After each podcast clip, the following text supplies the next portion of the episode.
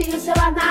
Vamos lá, escorpião, que estamos de volta com o nosso horoscopinho. Estou aqui com as minhas cartas, pois hoje tem tarô da lua cheia, porque nesse último final de semana, no sábado, a gente teve uma lua cheia eclipsada, uma lua cheia intensa em touro, que é o seu signo oposto. Então, é assim, é intenso. Temporada de escorpião é intenso. Só que eu acho que é mais intenso para quem não tem esses, esses posicionamentos no seu mapa natal. Acho que quem já nasce com sol em escorpião já tem talvez uma facilidade de navegar quando as coisas ficam mais densas, entendeu?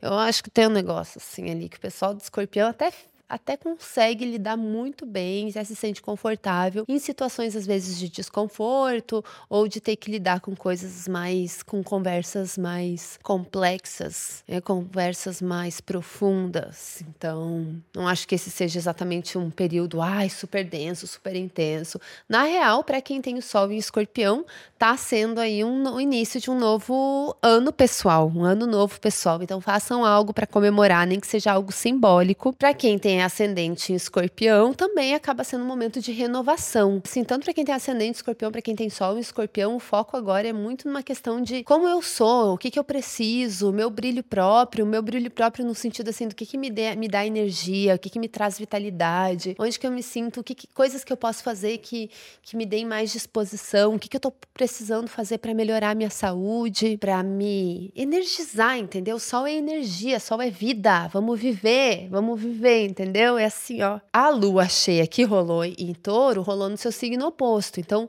mexe numa questão de relacionamentos, de questões, às vezes, mal resolvidas do passado, que agora podem ser melhor resolvidas, ou coisas que estavam ali entaladas, meio presas na garganta, ninguém falava muito, ou não estava muito bem resolvido. Agora pode ser um bom momento para resolver, para falar, para abrir o jogo, para mudar a perspectiva das coisas, para escutar o que outra pessoa tem para falar falar, ou você expor o que você tem a falar, e entender como que você influencia as outras pessoas, como as outras pessoas te afetam, como você de alguma forma afeta elas também, se existe alguma questão aí de domínio ou disputa de poder. Touro e escorpião são dois signos bem intensos, bem fortes, com muita convicção, são signos fixos. Então, às vezes, são pessoas que assim, ó, ficam se batendo assim de frente, sabe? Dando cabeçada. Teimosia, tem uma coisa assim. Também tem uma coisinha do rancor, coisinhas de apego do passado e a necessidade de desapegar, de deixar fluir, de deixar ir. Então,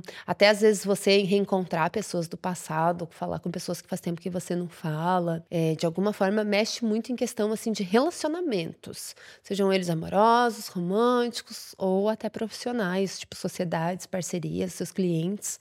É, então, às vezes a coisa pode ficar um pouco bagunçada, um pouco caótica. Então, astrologicamente, talvez esse não seja assim o super melhor momento de fazer coisas na impulsividade, que já não é o estilo escorpiano de ser. Pensar antes de agir. Esse eclipse não vai fazer sentido para todo mundo, né, gente?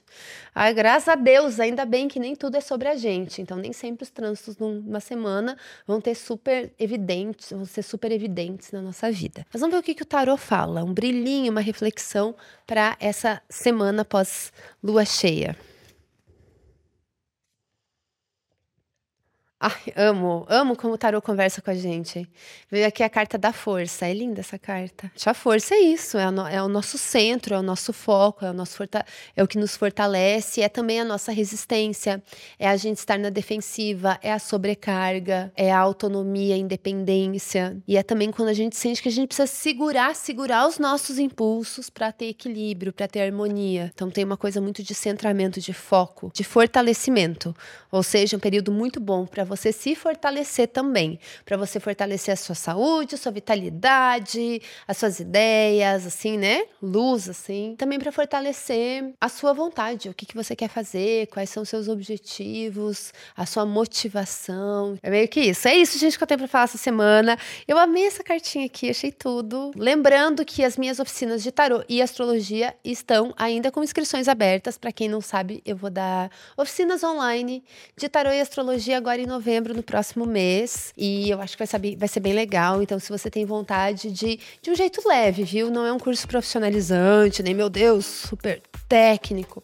É para ser gostoso. Se você tem vontade de aprender a ler seu mapa, um pouquinho mais de astrologia, para usar como autoconhecimento, ou se você tem vontade de aprender a tirar conselhos no tarô, talvez agora pode ser uma boa hora de aprender isso comigo. Todas as infos estão no link que eu vou deixar na descrição desse episódio. E é isso, amores. Fui!